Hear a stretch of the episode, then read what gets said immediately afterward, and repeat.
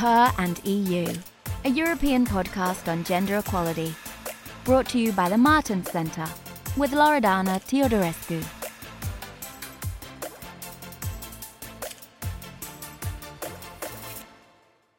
Hello, everybody, and welcome to this new episode of Her and EU, a podcast on gender equality and women's role in the society.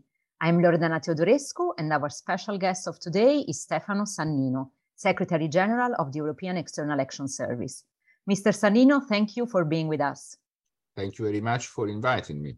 Thank you. So I would like to start with a, with a personal question. Uh, you are part of a bigger effort within the European Union institutions and also the European External Action Service to promote the presence of more women in both leading and senior positions. Uh, and this is something that you are also actively encouraging. So was this aspect, the participation and leadership of women, always an important issue for you? Or was there something like, I don't know, a specific episode that raised your awareness and your engagement on the topic?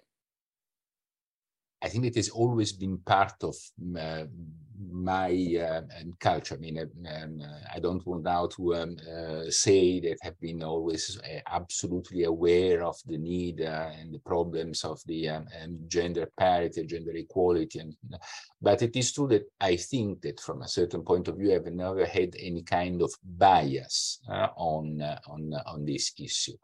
And so for me, it has been quite natural uh, coming to a, a, position of responsibility of management of structures to uh, uh, include this dimension.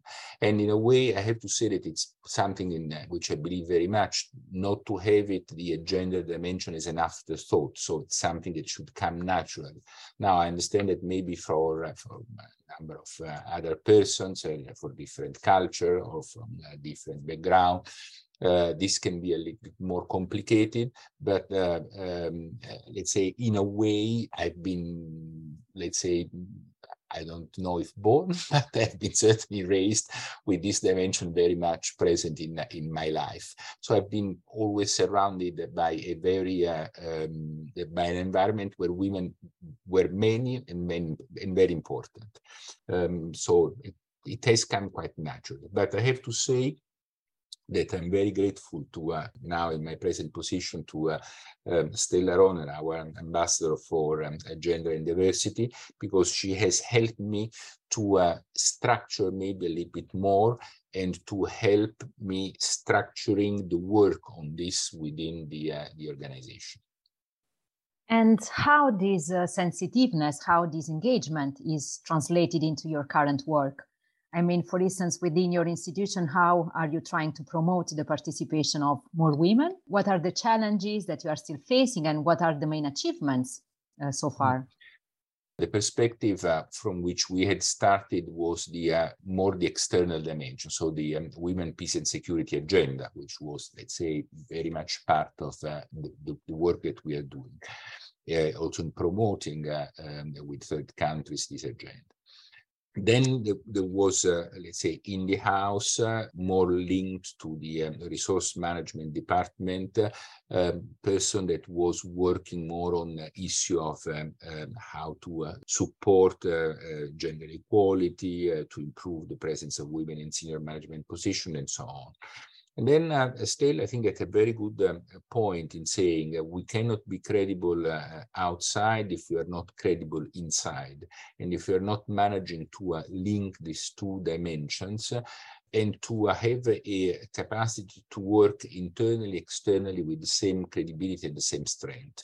And that's what we did. So we created, we merged essentially uh, uh, the teams under um, her responsibility, and let's say she's reporting directly to me. Um, and we have been uh, working on the two uh, um, on the two sides, the, uh, the internal and external. Now, internally, there are, I mean, especially in a structure which is complex like the one of the external action service because it is a civilian component but there is also a military component there are a lot of challenges. Then the first of all is creating an environment which is more conducive to gender equality which means that uh, what we call gender responsive leadership. So the idea, uh, as I was saying before, that gender is not an afterthought, but something that comes naturally with the, when you are developing and shaping up policies, including personnel policies. And from there, um, which are the kind of initiatives that could be taken in order to ensure um, uh, gender equality in, uh, in the system. First of all, you need to force the system. That's, I think, it's something that uh, we need to be aware of. Unfortunately, it doesn't come natural. And naturally, you get more or less to uh, one third. But if you're not forcing the system, uh, you cannot manage to uh, um, go up, which does not mean that uh, you have to, uh, let's say, um, only promote women uh, against men. I think that we not need to make a sort of battle of sexes from that point of view. But thinking that uh, uh, and trying to spot, let's say, talents uh, in uh, in in the house and being able to, I would say, to create the conditions for these talents to express themselves and to come to the fore um, as men do. Then the second point is to help in creating the let's say, the conditions for this to happen and uh, uh, how to reconcile uh, private and, and, and, life and work life. And it's also another important element, how to uh, work together with others in order to uh, create this condition. Then you, the, the other important point is how to uh, help women to develop these skills and so how to uh, uh, give them a management experience that can uh, help them to grow in, in, the, in their position. And there, once again, you have to force the system. Then you need to, uh, for example, we have created the position of uh, deputies to the director, which is, let's say, a purely administrative uh, position, does not give you any particular advantage economically but allows the uh, this person to uh, have manager experience, a senior management experience. And we have tried to essentially to give this uh, opportunity only to women. That's a way of, let's say, trying to uh, rebalance the uh, uh the situation uh, internally. It is true that there is a social element that is also very important, where women need to feel that they can take up responsibilities and that cannot be just be seen and perceived as in ancillary roles, uh, if I can uh, uh, if I can say so. And that's something that uh, uh, it's not an effort uh, that we can do alone. It's it's a societal effort. And there again, we need to be able to, since I would say school, give girls the sense that uh, uh, the world belongs to them as well, not belongs only to uh, to men. Of course. So thank you for highlighting how important it is to combine the external and the internal dimension. I think that this is essential, and as you said, is really an issue of coherence and credibility in the end. Uh, but let's look also at the external dimension. Uh, you were mentioning the peace and security agenda. Uh, and some days ago, the Council of the European Union reaffirmed uh, the importance of advancing the women, peace, and security agenda, uh, which remains at the heart of the European Union. So I'm wondering how uh, are you trying to uh, translate the commitment into concrete actions? There are specific, do you have specific objectives or concrete initiatives that you are developing uh, to this aim? First of all, there are some sectors where um, women have had traditionally a, a, role less relevant. I mean, I was speaking before about the military dimension, and that's uh, for us it's a huge challenge. And we uh, we have a number of uh, missions and operations, 18 missions and operations around the world. And this is still a, unfortunately, a world which is still very male dominated especially in uh, the uh, um, top positions and senior management positions. So it's to uh, to open a window in this area. It's certainly uh, very important and where a lot of works need to be um, to be done to include, for example, and that's one of the things that we're doing, uh, a, an environment which is conducive to uh, including women uh, in, uh, in uh, our missions operation, all the work that we are doing, for example, in the fight against harassment.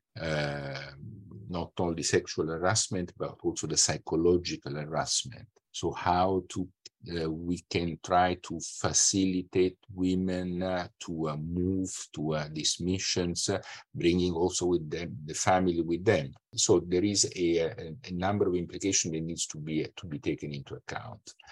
We are uh, working a lot also on the creation of a roster of mediators um, and then again, we are trying to include uh, more women. Uh, and then, as I was saying, uh, and I insist very much on this point, the idea of having a, a um, gender responsive leadership that again is considering this element as an essential element of the work that we are doing. Maybe just a follow up question on this. So, according to your experience, uh, how having more women shaping our foreign and security policies could make the difference? I mean, what's the added value of a female leadership? I know that it's very much used this uh, at this point, but it is true that women are bringing into the table a sensitivity which is different from uh, um, uh, the one of men. If I may, I mean, uh, and that's why I mean I'm trying to develop at the same time also an agenda on diversity because I think that we need to take into account uh, and to bring in uh, the uh, experiences of different cultures, of different um, uh, points of view, of different backgrounds. This is bringing to the table a, a much more richness and, and also a capacity to uh, uh, look at things maybe from a, from different perspectives, and hence being able to uh, um, look at solutions Indeed, I think that now there is a probably a new or more awareness on uh, the fact that in order to face current challenges, we also need to think differently and to promote uh, creative solutions and going beyond business as usual. And of course, including more women uh, is part is part of that. Um, and maybe a last point that we didn't touch upon, uh, which is mainstreaming. I mean, promoting gender mm-hmm. equality uh, is also integrating a yeah. gender perspective in our policies and external action. Um, and how are you doing that, especially looking at the current big challenges such as uh, climate change or human mobility, for instance? The, the real effort is to uh, to change the mentality. That's why I mean I'm, I'm saying that we can do one part of the work, but it must be a societal effort because uh, otherwise we will always come up with our uh, stereotypes, with our mentality, and it is much more difficult to uh, um, um, to do this. Um, we are doing it. We are working a lot, for example, with a number of uh, foundation in order to uh, create and, and support uh, what I was saying the um, responsive gender responsive leadership within the the external action service we are trying, for example, to include also the uh, gender dimension uh, um, uh, to um, we, we have the mission letters to all our ambassadors in the world so that they uh, say they, you can do a number of things that are trying to uh, uh, lay the foundations um, to to do this. But i insist on the point of the mentality because only if you manage to uh, uh, change the mentality, then you can produce a real change in the structures. Um, otherwise, it will be always a sort of um, um, the last moment thing. Is oh, I had forgotten to take into account the, uh, the, the gender element, and it's very banal. I mean, uh, um, once you have it, you spot immediately the problems but for example, the idea of not having panels without uh, women on the panel.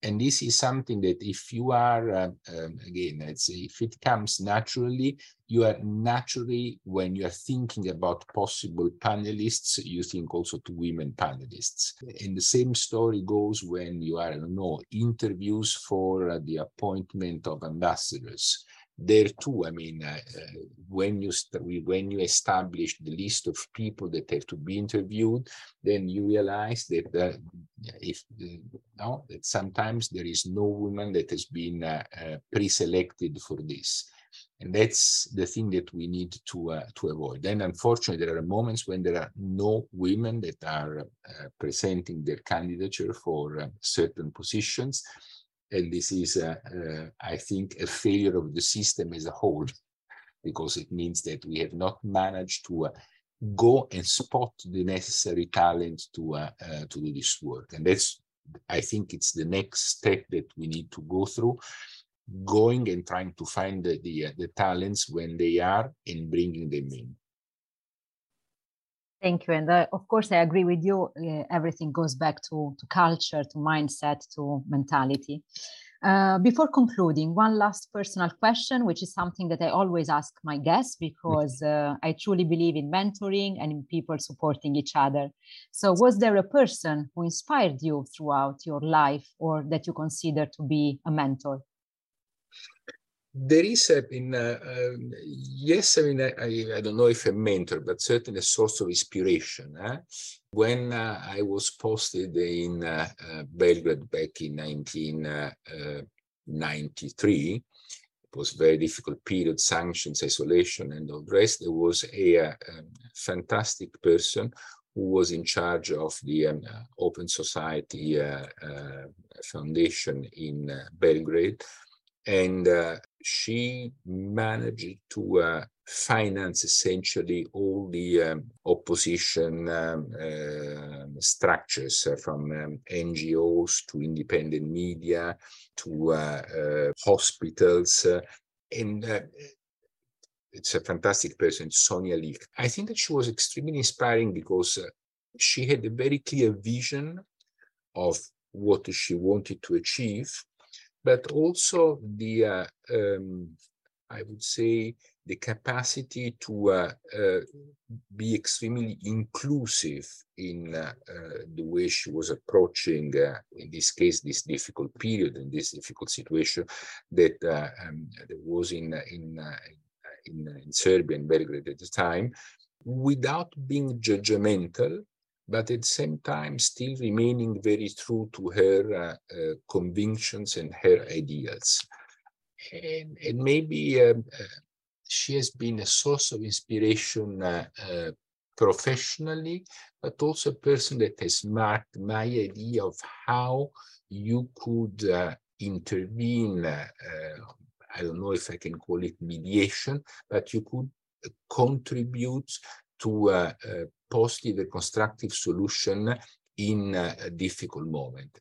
I would say it's very telling of what you were saying before, what a woman can bring to a, a, difficult situation, the kind of sensitivity that can introduce, and that I have to say, I don't think that many other men would have had.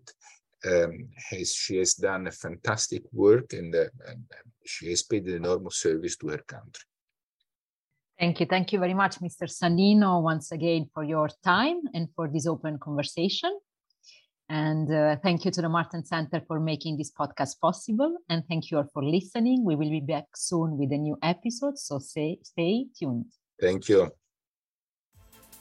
That was today's episode of Her and EU. Subscribe to our podcast for more.